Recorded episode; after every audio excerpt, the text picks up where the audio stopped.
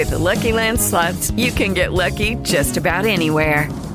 This is your captain speaking. Uh, we've got clear runway and the weather's fine, but we're just going to circle up here a while and uh, get lucky. No, no, nothing like that. It's just these cash prizes add up quick. So I suggest you sit back, keep your tray table upright, and start getting lucky. Play for free at LuckyLandSlots.com. Are you feeling lucky? No purchase necessary. Void where prohibited by law. 18 plus terms and conditions apply. See website for details. Hey guys, it is Ryan. I'm not sure if you know this about me, but I'm a bit of a fun fanatic when I can. I like to work, but I like fun too. It's a thing. And now the truth is out there. I can tell you about my favorite place to have fun Chumba Casino. They have hundreds of social casino style games to choose from, with new games released each week. You can play for free anytime, anywhere and each day brings a new chance to collect daily bonuses. So join me in the fun. Sign up now at ChumbaCasino.com. No purchase necessary. VGW. Void were prohibited by law. See terms and conditions. 18 plus. If you haven't heard about Anchor, it's the easiest way to make a podcast. Let me explain. For one, it's free, and there are creation tools that allow you to record and edit your podcast right from your phone or computer. Anchor will also distribute your podcast for you, so it can be heard on Spotify, Apple Podcasts, and many more. You can make money from your podcast with no minimum listenership. It's everything you need to make a podcast in one place. So make sure you download the free Anchor app or go to anchor.fm to get started. Lucky Land Casino asking people what's the weirdest place you've gotten lucky? Lucky? In line at the deli, I guess? Aha, in my dentist's office. More than once, actually. Do I have to say? Yes, you do. In the car before my kids' PTA meeting. Really? Yes. Excuse me, what's the weirdest place you've gotten lucky? I never win and tell. Well, there you have it. You can get lucky anywhere playing at LuckyLandSlots.com. Play for free right now. Are you feeling lucky? No purchase necessary. Void where prohibited by law. 18 plus. Terms and conditions apply. See website for details. Welcome to Growth with Portia, a weekly conversation for your personal and professional growth. Here is your host, Portia Booker. Hey, listeners, welcome to Grow with Portia. I'm your host, Portia Booker, and yes, this is my real name. So, question for you Did you bring your curious mind today? If so, I don't want to keep you waiting. Let's dive in. I learn the most when I'm being still. And after my television career came to an end, I made a choice to either prioritize my mental health or return right to the industry right away. I took a chance on my mental well being, and that was the best decision I ever made.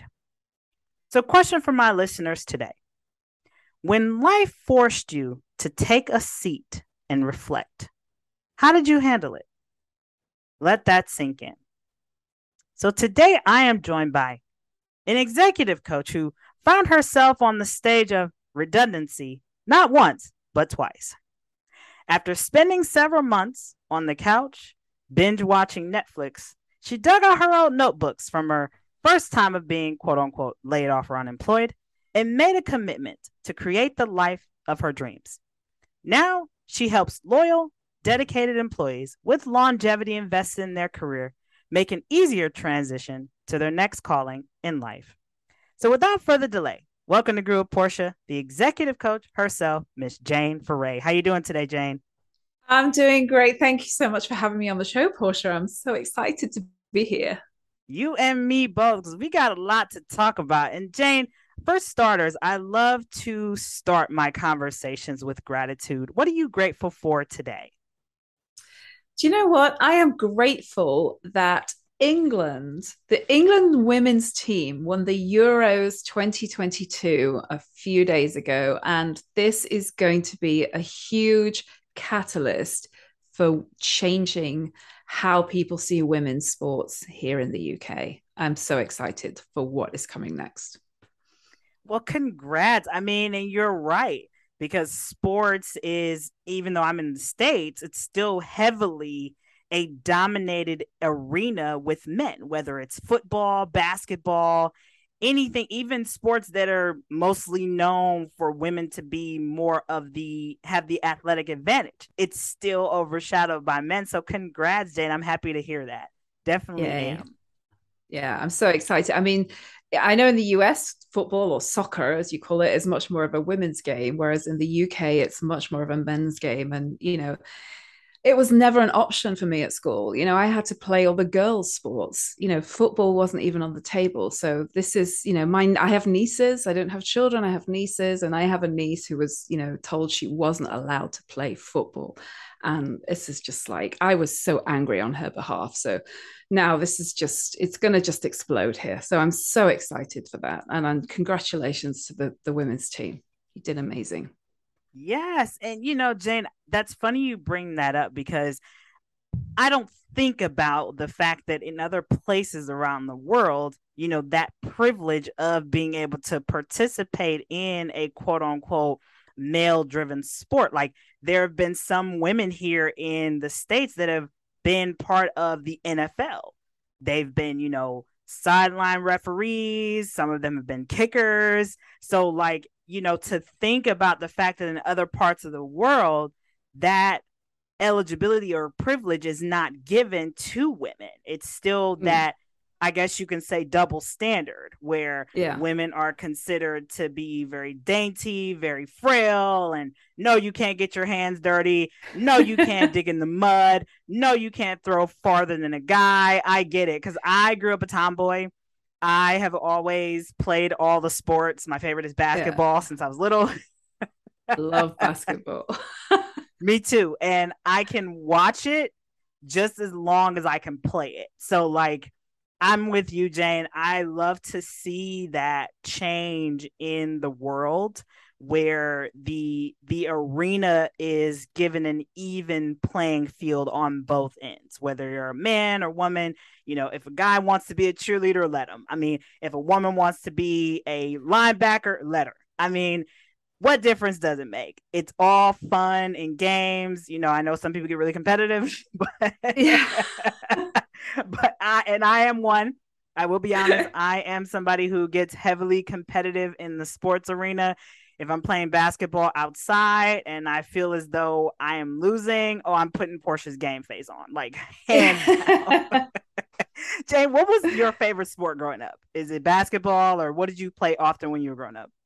Uh, so I played um, I played netball, which I don't think I'm not sure if you guys have it in the US. So it's a it's like it's only really played by women, and and it's only now starting to come on TV, which is a crazy thing. Um, and then in the I played hockey, so I think field hockey, not ice hockey. And um, in the summer we play tennis. So hockey is a winter sport, even though it's outside. It's a, and then tennis in the summer and um, and I did the athletics, not the running stuff, but the throwing stuff. So I was the discus, the shot put, the javelin. I couldn't run for toffee, and I am really not a good runner right now either.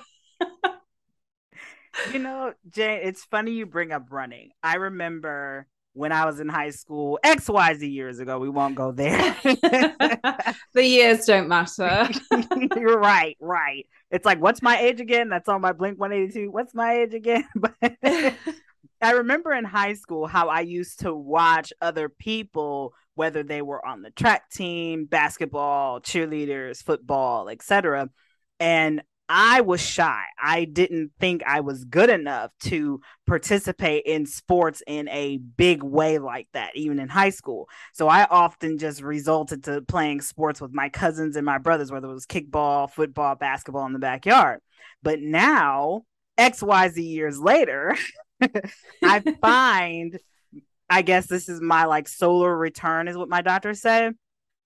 I oh, find I myself that. feeling more athletic this year alone, I've already run two 5Ks this year. And Ooh, yay. it's it's a wonderful feeling. And it's like, where was this XYZ years ago when I wanted I to know. actually participate? but I guess it's making up for that lost time. And and Jane, how would you say that your entry into the sports arena in at a young age whether it was for tennis or hockey etc has helped you in your career and in your life to advance I think for me, there's there's kind of two things. So I went to an all girls school, so there was no there was no boys there. Um, it sounds like it's like St. Trinian's or something. It was it's um it was it's just the British school system. So I went to an all girls school, so I was kind of surrounded by by girls. I didn't have to. I see like young girls nowadays in this sort of mixed arena, and I just think, thank God, I didn't have to like do all that stuff and in front of the boys you know like the makeup and all that crap but i think the the sport thing is it just enables you to excel in in a different kind of arena. So it's not necessarily all about the academic world because you know the you know just because you get you know 10 out of 10 in a test or 85% in an exam doesn't mean you're going to be great in the world of work or the next stage whatever that is or in business. But the, the sports stuff just really helps you i think to get rid of a load of aggression helps you to train and to commit to something and just to show up every week or you know whatever it is for the training and then for the matches.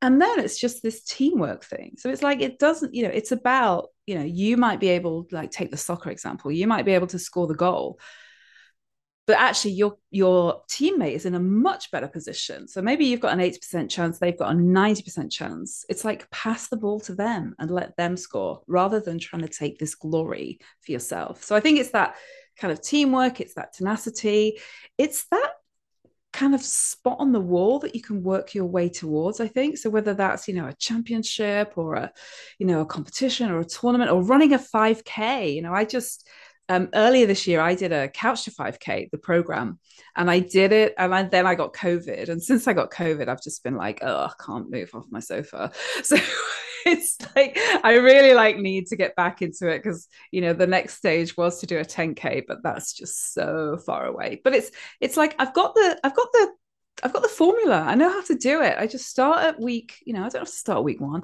I can start at week four and and just following the program and it will get me to that goal. It will get me to running a 5k without stopping, you know, which you know it's fine some of that weight will drop off it will be okay i just know i just know the recipe and it's like baking a cake you know the recipe you know what to do you just follow the formula and it will happen and i think that's that's what kind of sports can give anyone now regardless of what the sport is and Jane, I love how you hinted on that sense of commitment because think about it when you're enrolled in some type of sports team, you got to show up, you have yeah. to practice, you're held yeah. accountable to mm-hmm. live up to your performance, whatever role you take within that sports team. And then yeah. it also gives you that brother or sisterhood. So it's almost kind of in a way like your intro into the business world or in a career, right? Teaching you yeah. how to work with teams, teaching you how to hold yourself to a higher standard, teaching yourself discipline, right? Because mm. when you're disciplined in a sport, you have to practice, you have to study, you have to ask for help. And, yeah. you know, sometimes that can be uncomfortable, especially when we become adults once we pass the high school stage and we're into the early days of college and that we reach kind of that age or level in life where we're like, okay, we have to figure it out on our own. But I feel like sports reinforce that notion of we're a continuous well or wheel of learning.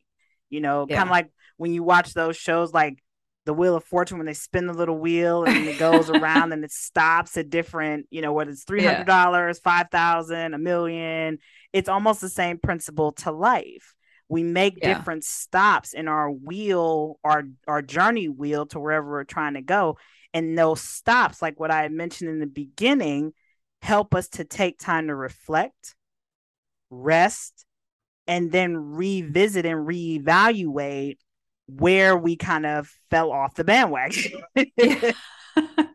And it's and it's so interesting especially with like team sports as well. It's it's the stuff everything that you spoke about, so that commitment, that showing up, that practicing, it's also the stuff that nobody sees you doing, right? So it's the stuff, it's like, what are you putting in your mouth in terms of nutrition? How are you feed how are you nourishing your body? How are you feeding your body? Because that's part of that plan. Are you going out and getting completely wasted on a Saturday night and turning up you know in a suboptimal way you'll you know that's you know that you're letting down your team you're kind of letting yourself down if we want to go down that parental route but you're let if you're not showing up as 100% bringing your whole you know uh, self to the game, to the practice, whatever it is, then you're letting down your teammates and you're going to get a suboptimal performance. Exactly, a hundred percent. You know, it, it's. I think Jane, we need to almost like reinforce when we become a certain age to get involved in a sport to keep us in that energy of accountability, energy of support, and energy of the continuous learning cycle. Because if we have that teachable spirit or teachable well open, then we'll always be full of new ideas, new endeavors instead of reaching that couch of, oh, life has hit me. I have to sit here for a period of time forever for some people instead of embarking on their next endeavor, whatever that may be. But yeah. we're going to take another quick break right here on Grow Portia. Everybody, stick with us. We will be right back.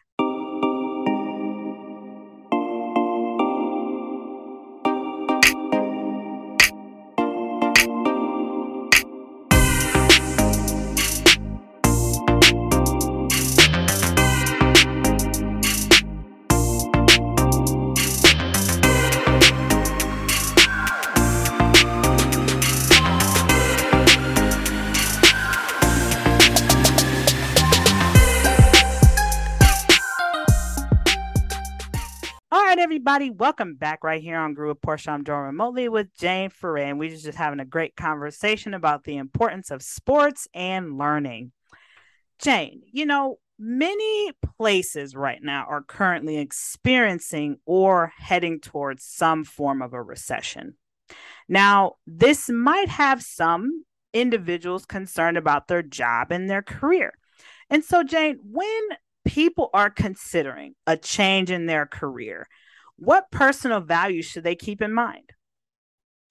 I think it's this is a good time to revisit what your personal values are because whenever I work with someone one on one, the very first thing that I get people to do is an exercise that I've got that that gets them to revisit their values. Because if you've ever asked somebody what their values are, they'll either tell you what they think you want to know or they'll just they'll just kind of come up with some words that might have been true you know 5 10 15 years ago. But the the challenge that i put to my clients in a supportive way is let's you know what is important to you right now? And these your values can change over time. You know things happen to us in life good and bad. You know we, we have children we get married we lose friends we you know we might change um, you know, we might lose parents, we might change uh, location, countries, or whatever. The things that are important to us are, you know, do change, and and very often people don't look at that, or they haven't looked at that in a while, so they're not 100% clear on what their personal values are, what's really important to them. Um, and then another way that I ask my clients is, you know, what really grinds your gears? Because if it's grinding your gears, annoying you, whatever, it's because it's generally at odds with your personal values. So, to give you a really simple um, example, you know, punctuality is really important to me. So, when people are late for stuff, it grinds my gears.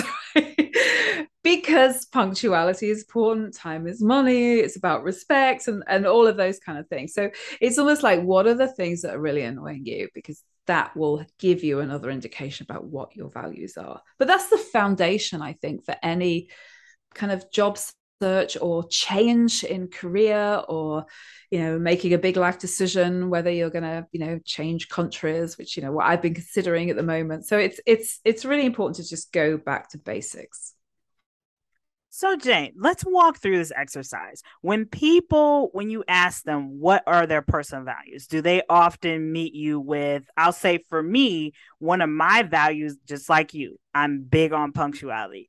I'm also big on transparency, is another one. I'm also yes. very big on even even currently now with what I'm going through after the passing of my mom. You know, I'm also very big on teamwork. I'm also very big on opportunities for all people. So, what would you say, Jane, are common quote unquote personal values that people say that really might not be for the now? Um, I think a lot of the things that people come up with is a sort of honesty, integrity, um, you know family is huge right now and and and that can mean different things to different people so it's like so so let's delve deeper into that like what does family mean to you because you know my my family are 200 miles away. Um my husband's family is 6000 miles away. You know so it's like so what does that mean? Do i need my family around me? Do i need to connect with them in some way? It's like that that can drive that behavior. You know so my husband has a call with his dad every saturday morning at 9.30 and that's his way of connecting you know with his family. You know with my family it's a bit more ad hoc. It, it kind of you know is there and you know my my mum was ill you know the, earlier on in this year. So it's like okay we're going to drop everything and drive up there and you know get, sort her out. You know she's 87 now. She's she needs some kind of help in that. So it's it's really about you know the the people sort of might have the word, but it's like, okay, well, let's explore that a little bit further as well. And actually, what else is important to you, which is why the exercise that I have just offers up a, a few different words that they might not have considered. And it's almost about prioritizing them. And I always say, you know, there's you can have maximum seven. Because if you have more than seven, it's like priorities. You know, if you've got 10 priorities, you've got no priorities, right? so, you know, if you can narrow it down to five, even better. Oh, 100%. And Jane, I love what you used about the example of family. And you're 100% right. That stems a lot deeper than just the word, right? I mean, hmm. obviously, you mentioned your husband's side of the family is 6,000 miles away versus your family is roughly 200. So it's that closeness and proximity. But obviously, with both of you being a joint household, you have to kind of narrow that into or wiggle that into your algorithm of life yeah. right? Especially just hypothetically, you mentioned you don't have any kids, but consider if you did, like, how would that work? How would the grandparents get to visit with the kids? How would that factor into my work life balance, yeah. per se? And how do you so so again proximity what does that mean is that a geographical proximity is it about creating a connection which you know look look at how we're talking right now. You know we're you know we're not close geographically but we're you know we've created a connection. So it's like so you know what again it's like let's delve a little bit deeper. So what does that mean? Because that will then drive your behaviors. So if it's i don't know you know uh, my husband's grandma passed away recently and i'd say to him you know she can't she couldn't see very well. Uh, she couldn't you know get on the phone that easily. And it's like send her postcards. Like when we were you know out somewhere it's like send you know your grandma a postcard. Let her know you're thinking of her because she can look at those when you're not there. And that's that's really important to her. So it's about how do you you know even that one word the you know proximity can mean different things in terms of your actions in creating that with different family members. So it's just really kind of just hitting the pause button on life and just going deep a little bit on yourself, just figuring out what it is that you need. And Jane, really quick question. What did it take for you to really go deep for yourself when you face that moment of, okay, I'm sitting here on the couch because my current employer, my high paying job laid me off and now I'm at square one per se. What did you say? What would you say it took for you to unpack some of those things and really narrow down? Okay, I'm gonna make this pivot now that I'm taking a moment to be still and reflect.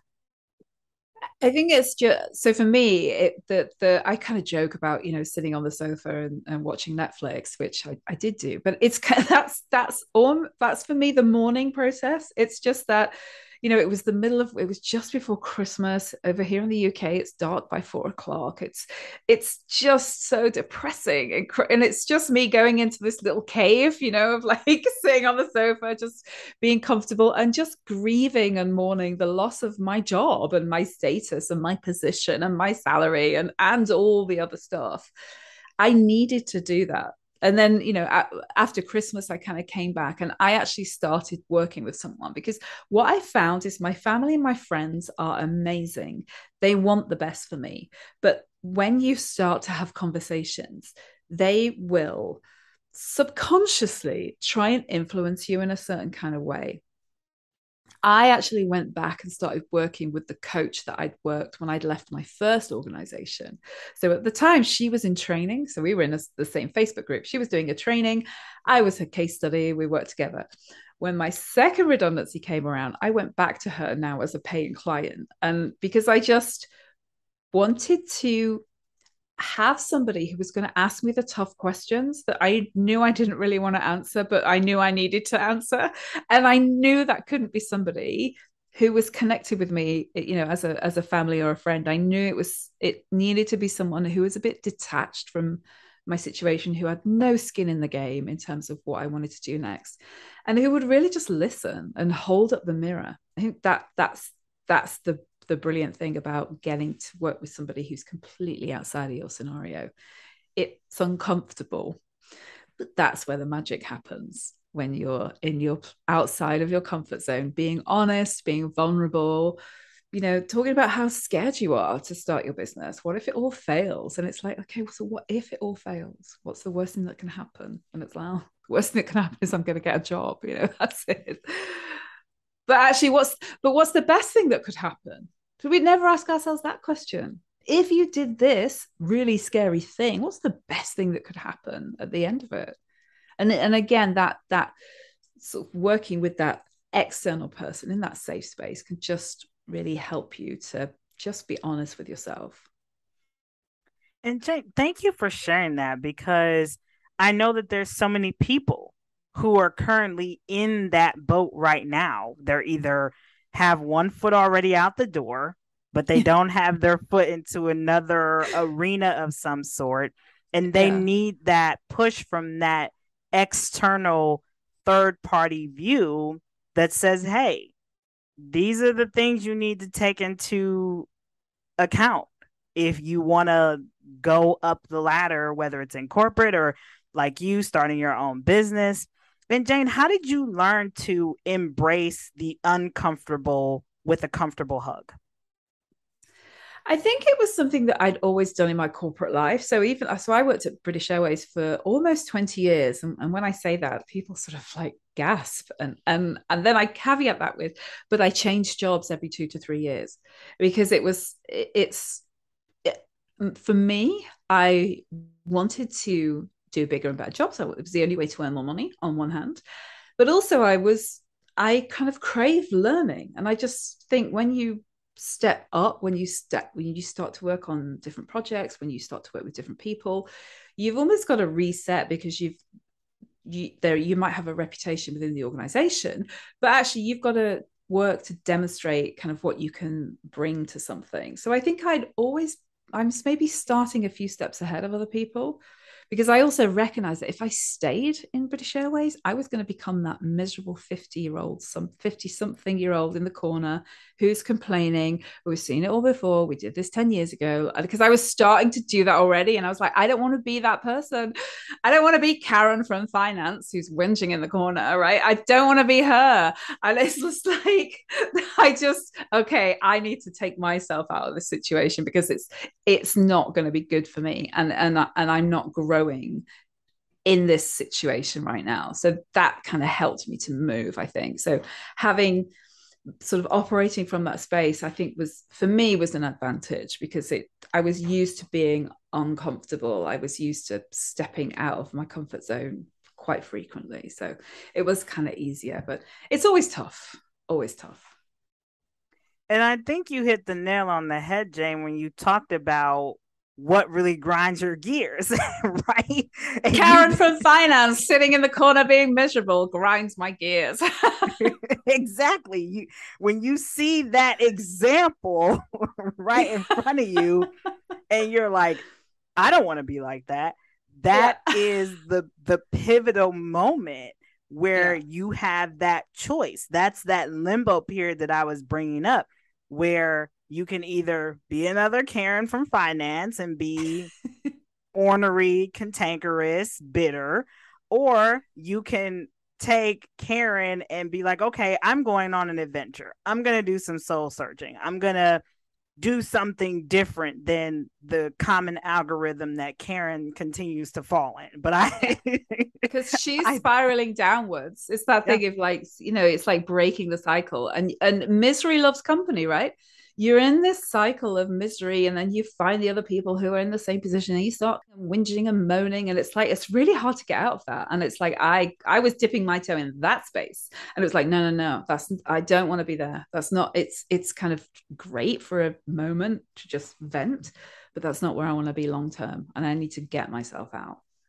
Ooh, misery loves company. That's one of my favorite phrases, and that's why I try to steer clear of it like the bubonic plague. But on that note, we are going to take another quick break right here on Groove Portia. Everybody, stick with us. We will be right back.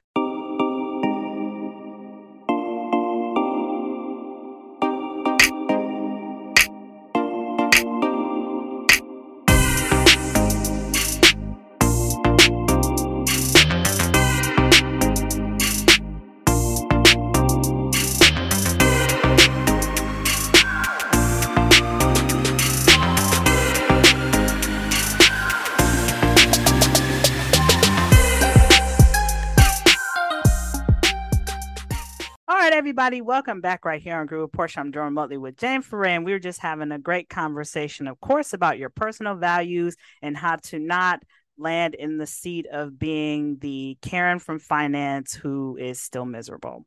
and so, Jane, let's talk about the target market in the job search. How does someone find clarity in that? How do they determine like what their target market is? Should they take into account the industry they want to work in, maybe the size, the location, or even the work culture. Can you elaborate more on that, Jane? Yeah, so I, th- I think what people need to realize when they're in the job market is that you are now a product that you need to market. Right. So so it's like flip it on its head. It's like who is going to buy you? So if you know, I don't know, you're Unilever and you come up with a you're coming up with a new kind of washing powder, it's like who's going to buy this washing powder you know like what sort of you know uh, what type of people are they? Where do they live? What do they believe in? So you have to do the same thing for yourself because this will really help you in terms of narrowing down your search so you're not scattergunning your applications everywhere.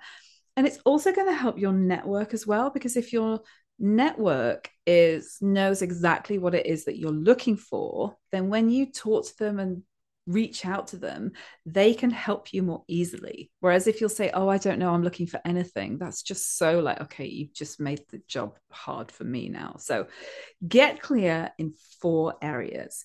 So the first is like the industry that you want to work with. So I was in aviation for, for 20 years. I love the aviation industry, but I my passion was always hospitality. So hospitality, restaurants, food. And there's like a overlap with the onboard experience in, in, an, in an airline, um, which which has kind of fed that desire in me. Um, but that was the thing for me. I really wanted to move into hospitality because I just love it. People in hospitality are so much fun.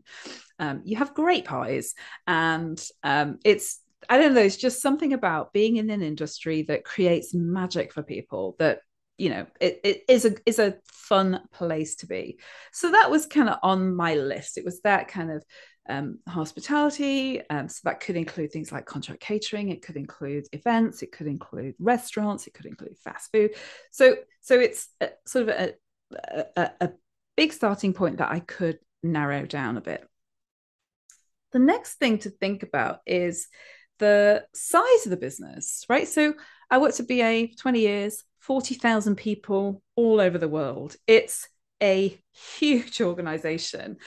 And the great thing about that is there's always, that's probably why I stayed there 20 years. There's always loads of people to meet, right? But also, you're just like a small fish in a huge pond that if you disappeared overnight, nobody would kind of know. And I wanted to flip that. I wanted a different experience. So I wanted to work for a smaller organization because what frustrated me about that corporate, the, the BA corporation, is it took so long to get stuff done. It took so long to get decisions made. I was that drove me it grinds my gears it drove me crazy. So it's like i don't want that again. I want to work somewhere smaller where i'm kind of closer to the sort of decision makers and the power and the like let's just get stuff done. So that was for me it was like i want to work in a in a smaller organization. And if you can put a number on that the better. Um, and then think about location. Now this is an interesting one like in um, certainly since 2020 I live just outside London, like near Heathrow Airport. I really wanted to do the central London thing. So even though it took me 90 minutes each way on my commute, I really wanted to work in central London because it's just got this energy, it's just got this buzz. I I worked in Paris before then. I used to love taking the train because I would read so many books. Listen, now you can listen to podcasts as well, which is you know how I'd fill my commuting time. And so it's just like, I want to work in central London. I don't want to get in my car. I just want to get on the bus and then on two tubes and 90 minutes later get into my office. That's what I want to do. So that was for me my location. But think about your time. So how much time do you want to spend commuting? So, you know, because people will go, oh, it's 20 miles from me. It's like, okay, so 20 miles in London it, it can be two hours trip right? It can be two hours journey. Or is it you know if you live in the middle of nowhere you know it's you know a friend of mine lives in kent which is you know down the southeast part of the uk it's one side is sea it's the english channel. So it's you know she has to have at least 30 minutes commute and it's in a car because she can't get a bus from anywhere where she lives. It's the middle of nowhere literally. Um so there's a bit of realism and then there's a bit of what is it you want to do. So i i didn't want to drive. I wanted to get on the transport. I wanted to sit and listen to podcasts read my book. So so think about the time of your commute. And now I think it's really important that, like, do you want to work at home or not a few days a week? Or, like, do you want to work across multiple locations? So, the brilliant thing for me about when I went to work at Leon is there was restaurants all over London. So I could be in a different part of London every day. I could be in three or four different restaurants a day. So it was, I quite liked that being on the move thing. So that was really important to me as well. And and then thinking about like the organizational culture so i talked about you know the size size can determine that a lot so size you know for me the culture about you know having ownership of my department having ownership of my people having um, the ability to do what i want within reason with my team uh, get decisions made quickly um, I wanted to be in an organization that was cheerful and happy, you know, like that kind of culture, quite a young culture as well, which is exactly where I ended up. So it's almost this thing of if you get clear on what you want, that will help you. It will help you figure out to figure out where to target your energy. Oh, a hundred percent. And Jane, I want to go back to something that you mentioned just now about the culture, right? What's maybe the best way for someone to gather information about the culture of an organization? Because let's be honest, that to me is somewhat of a personal value, right? Because yeah. you want to go into a culture that is welcoming, open to new ideas, not part of what I call the stagnant maggot crew, where it takes 90 years to get one thing fixed. So, yeah. Jen, can you elaborate on that? What's the best way for someone to get maybe gather information about the culture of an organization? So you've really got to do your due diligence on this. So there's there's a myriad of different ways. So if you know people who work there, then just you know ask them if they can, you know, will spare 10 minutes. Even better if you can go and visit them in the place of work in their offices or whatever because you will get a feel for an organization. So when i was interviewing when i left ba1 i went to interview with a very large hotel organization. So that was that bit of the hospitality bit. In the end it was it was it wasn't right uh, for me. But when i walked through the doors of their head office i knew i was i was entering into a business that treated their people in the same way that they treat their guests. in in their hotels. And you know and i had i think i went in there three times. And it you know the second and third time it's like oh welcome back jane. Nice to see you again. How are you? You know please take a seat. The way i was treated that that kind of chain of service tells a lot about the place. How the receptionist greets you tells you a lot about the, the culture of an organization. And then just people nowadays they they you know you arrive 10 minutes early for your interview and they sit there on their phone. It's like put your phone away and just look observe watch. How are people interacting with each other?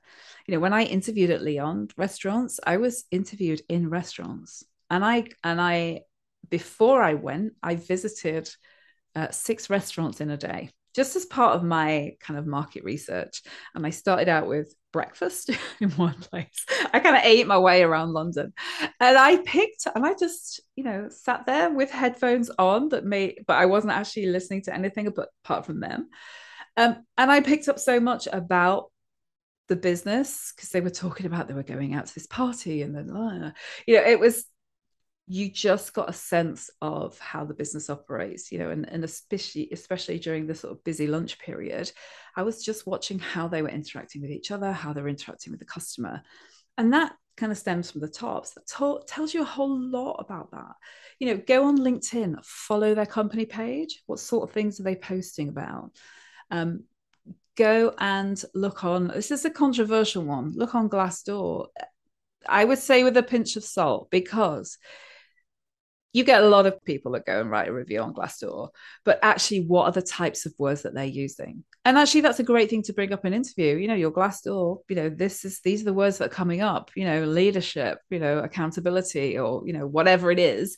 How are you tackling that? You know, use it to your advantage. So there's loads of different ways that you that you can find out. But the best thing is to put yourself into the business if you can. So interviews, great way to do that just grabbing a coffee with someone in their space. Great way to do that. Forget Zoom at that point. Go into the business if you can. Jen, and I love that you brought up about reviews as far as Glassdoor, Indeed, some of these bigger platforms that allow potential job seekers to get a inside view per se of a company and even also their their Facebook and their their yeah. Google reviews also. I mean, that's something to really consider especially now since a lot of companies are offering hybrid work or also remote. And you know, I'm glad that you brought that up because I never even thought of that to even incorporate that as a question during the interview process as far as their culture and yeah. and and that's a very accurate description. What what do you want to add to that jane? Yeah i mean i was just the thing that i always ask about values is are they lived or are they laminated?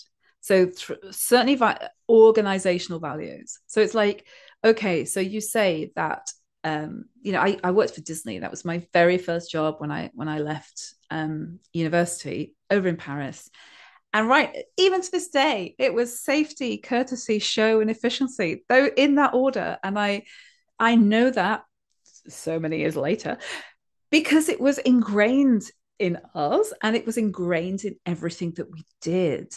So that's a good question also to ask at interview. It's like, okay, so you state that your organizational values are X, Y, and Z. How do you, as how do you, so you can direct this to the person, how do you as a leader live these values every day? And how does the organization live these values every day? Those are great questions. Their response will tell you everything you need to know. Oh, yeah, 100%. Because you need to, I mean, when you're obviously interviewing, you're trying to match the right shoe for your feet. So you don't have time for your feet to be hurting if yeah. you could have found out that the shoe already had a nail in it it, that you can see, right? Exactly. like know? Cinderella, just to carry on the Disney analogy. it's like, and people forget that it's like an interview is not the organization interviewing you, it's also you interviewing the organization. So it's like, it's not a one way street. It's, it's, you know, it, it, you know, 10 years ago, it was, and, and BA was terrible at this because it was a very arrogant organization. And it was almost an interview. We'd be like, so why should we hire you? And it's like, well, why don't you tell me why I should pick you? Because I've got three offers on the table right now. You know, and it's like, have the gumption to just ask that question to be bold be bold because it's a it's an employees market right now 100% 100% couldn't disagree with that at all jane you're right because people who are looking for their dream can more than likely land it a lot quicker today than they could a year or two ago and so we're going to take another quick break right here on Group Portia. Everybody, stick with us. We will be right back.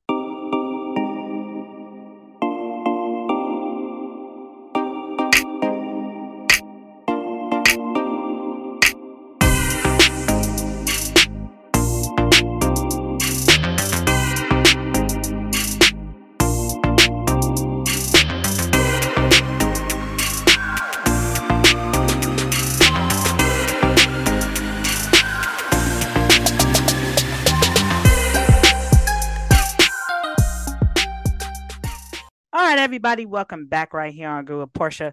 Well, Jane, thank you so much for coming on the show and giving our listeners so much food for thought and wisdom as they embark on their new thought pattern to land their dream job or excel or add more skills to their resume. And Jane, if our listeners were interested in connecting with you, is there a social media handle or website you can share with us today? Sure. So there's two places. LinkedIn is my social media platform of choice. So it's just my name. It's Jane Ferre, which is F E R R E. Um, and my website as well. That's my name, janeferre.com. I like to keep it simple. hey, use the kiss method every single day that you can, right? keep it simple, exactly. stupid, or keep it simple, yeah. Simon, whatever you want to use. so, Jane, you know, employees are often given little recognitions, whether it's a, a thank you for helping me by letting me borrow your pen or some other type of little thing. And so, Jane, what's the best way to use the STAR method to track your achievements? So, I would say don't leave this until you're in that situation where you need to find yourself a job. Keep an ongoing library of examples of what you have done. And the if you're looking if you are starting at zero, that's okay. Just like the best time to plant a tree was 10 years ago, the second best time is now. So if you're starting at zero, what where do you start with? The easiest thing to do is go back through your performance reviews because you when you're in your performance review, particularly if it's if that triggers a bonus of some kind, you've already done this. You've already gone through year by year and shown what it is that you have delivered that has driven value for the organization. So keep all of those and turn those into really quick examples. And I, I always say, get these out on paper um, and finish it with the R for the result. And if you can put a number on this, all the better. I work with a lot of HR people. They struggle with the numbers, but there's it. Sometimes HR people have to go one or two levels down because their their work impacts, you know, turnover, um, absence figures, or actually money in the bank at the end of the day. So get all your stuff together in a library and keep adding to that year on year. That that's what I would say. Super super simple. Hundred percent, hundred percent. Couldn't disagree with that at all. I mean, it's better to track it early than to try to when you're in that room of opportunity to ask for a raise or a salary negotiation. You're like dur dur dur. So may as well just go ahead and and add to the list early. Yeah. And Jane, for our listeners who are tuning in, let's talk about networking really quick because that is in in sometimes a gray area for a lot of people, and they don't really know how to utilize networking to their advantage to land them into the opportunities that they desire. And so, mm. Jane, maybe you can elaborate. What are some common misconceptions about networking that people may have? And what's a hidden secret that people don't know about networking? So, the thing that grinds my gears about networking is uh, people approach it with, What can you do for me? And I would always say to my clients, flip it because it, it's all you have this emotional bank account with people, with everybody that you meet, right?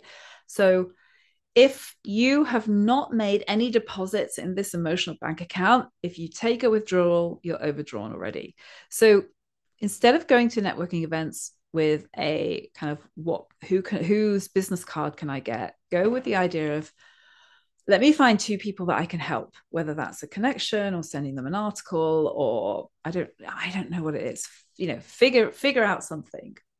Go in with that attitude because then you'll start to open up the door for you. But also get really clear.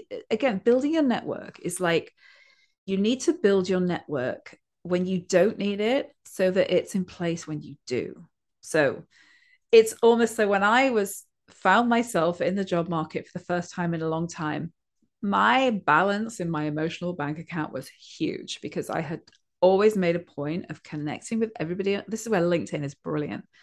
Go to a networking event, a training event, whatever it is, connect with everybody on LinkedIn afterwards. Just a little note. Hi, it's great. It was great to meet you at the whatever event last week. Everybody do that. And then, you know, start to, you know, start to put it out there that you're this is your position now and ask you can ask for something you know so ask for oh i saw you're connected with you know i saw you connected with jane Ferre. Um, i would really like to um, join that organization. Would you be able to set up a meeting or would you be able to connect us or something in some way? Because the more senior you are the, the job market is like an iceberg. So you only see the top third of it. So all that stuff on indeed and linkedin job sites and things like that there's two thirds of the job market is hidden. You will never see it because people will be recommending the people that they know from their little black book. So your job is to make sure that you're in someone's black book when you know in, and it's this seven degrees of separation or the power of le- the power of weak ties i call it you never know who knows who knows who knows who knows who right it could be um, you know, I've gotten clients from people that I used to work with, and we we met at an ex-colleague's funeral and we were chatting and she was like oh my colleague needs you. It's like i wasn't pitching for business at a funeral but she had seen a lot of my stuff on linkedin and on facebook and so she was asking me about that. So it's you've got to start putting your stuff out there as well. So there's it's almost like there's not one silver bullet in terms of networking. It's start to make deposits in, in other people's bank accounts. Get clear on what you're asking people to do. Like, do you want to connect? Whatever. Um, and then you know just think about what can you do for someone else and get clear on what you know this is where your target market stuff comes into play it's like what telling somebody, oh, i am looking for an HR role in, oh, I don't really mind where. Whereas if you say, I'm looking for an HR role, I'm really keen on working with a startup based in central London that's in the finance sector. That's so much easier for the person you're talking to to go, oh, oh my God, I know somebody at my golf club who is, you know, just started doing such and such. And, and that's that power of weak ties. But the clearer you can be, the easier it is for your network to help you. Yes, a hundred percent. I, you know, Jane, I'll piggyback off of that. I heard this from one of my good friends. They always said to tell everybody your dreams because you never know who will hear what you have to say, and they can be that key to open that door to you making that next connection. So I'm glad that. that you reinforced that because I, I think oftentimes we go in to networking with what I call pinning the tail on the front of the donkey instead of on the back. yeah. Because we're conditioned to think that what's in it for me instead of how can I really help this person elevate, get to where they need to go, which will also in turn help me as well on the back yeah. end. Yeah, absolutely. Jane, I got to ask this. I mean, obviously, you're a networker you you coach all these different people to help them land in the seats of opportunity that they want to be in and so how do you jane find the balance between your passions and prioritizing your mental well-being? So I'm I follow the GTD methodology. It's it's the getting things done. The the subline is the the art of stress-free productivity. So I have quite clear boundaries in terms of when I'm at work, when I'm on social media, you know, uh, when I'm at work, I'm at work. When I'm at a, an event, I'm at an event. When I'm sitting on the sofa binge watching Netflix, I'm all in on that. So it just helps me to set boundaries and I'm I'm somebody that likes to kind of compartmentalize stuff. So it's, you know, I, I have various things like a default diary, you know, where I, you know, will um, you know, on a Wednesday afternoon, I will go through the podcast matching sites because I love being a guest on podcasts. I just love it. So it's it's you know, I have a day where I work on my YouTube channel. So I I am not available to everybody at all all of the time. Um, I turn all notifications off um, unless I'm waiting for something. So um, so I have all my clients I I talk to through Voxer. So that's the only thing that kind of pings on my phone. Uh, if I'm having my lunch out on a walk, I'll turn them on. So we just had a little conversation beforehand, but usually everything is turned off, you know, and it's, and I'm fully focused on the task in hand. I'm not trying to do 10 things at once. That's just a disaster waiting to happen. Well, Jane, I think you hit the nail on the head earlier. If you have 10 things on the priority list, what really takes priority? Nothing. there isn't a priority. And it's it's the Greg McKeown talks about this in his book Essentialism. He took the word priority was singular until like the 1970s. It that's when it became pluralized. And it and I think back to my corporate days, and it's like, here's our 10 corporate priorities. It's like, well, which one's number one? it's just like it's crazy. I think that word, no pun intended, like became plural probably when the person who wrote that book had a family. That's what I really think. But that's that's just my digression in that arena. Jane, you know, this has definitely been a fantastic conversation. I thank you so much for coming on and sharing so much with our listeners to help them excel, whether in their personal life or professional development. And so, Jane, I always love to say this question for last. You've left us with, no pun intended, a lot of food for thought, how to not become the Karen from finance. What words of inspiration, Jane, can you leave with our listeners today? Whether it's someone who was once in your shoes, who were, who after several years of being with the company of their dreams. Now they're in this limbo period and they're trying to figure out their next endeavor. Or if it's someone who wants to learn to utilize their networking skills to really maximize their own personal and professional growth. What words of inspiration, Jane, can you leave with our listeners today? I think it, it's just to really take this as an opportunity to you can't change what's happened, but you can change what is going to happen. So this, you know, you're you're in the situation that you're in that, you know, you have no control over that. You do have control over the next bit. So just try and get as clear on the next steps as soon as you can. And the quicker you can do that, the quicker you will move on. Oh, a hundred percent. I mean, because oftentimes we dwell on the woulda, coulda, shoulda, which mm-hmm. my coaches always tell me don't should on yourself. I, yeah. I hear that a lot. And we do instead of taking a moment, cry it out, boohoo, mourn. That's fine. We're allowed to mourn. And then yeah. taking time to reflect okay, this door closed, but look at all the other ones that are open. Taking that moment to look up. Yeah because what happens is you know you you leave a job like well you know you get laid off you get your role becomes redundant. You walk out of that door with all of your skills experience and capabilities. Nobody can take that away from you. You don't leave that in the business. You take that with you. So all of that is coming with you to to help you build the next step. Yes a hundred percent 100%. Remember, skills are transferable, everybody, not just in the corporate space, but you can incorporate them into your personal life as well. Well, everybody, That was Jane Ferre that you heard from. And that concludes another episode of Groove Portia, everybody. Thanks for listening and have a good evening.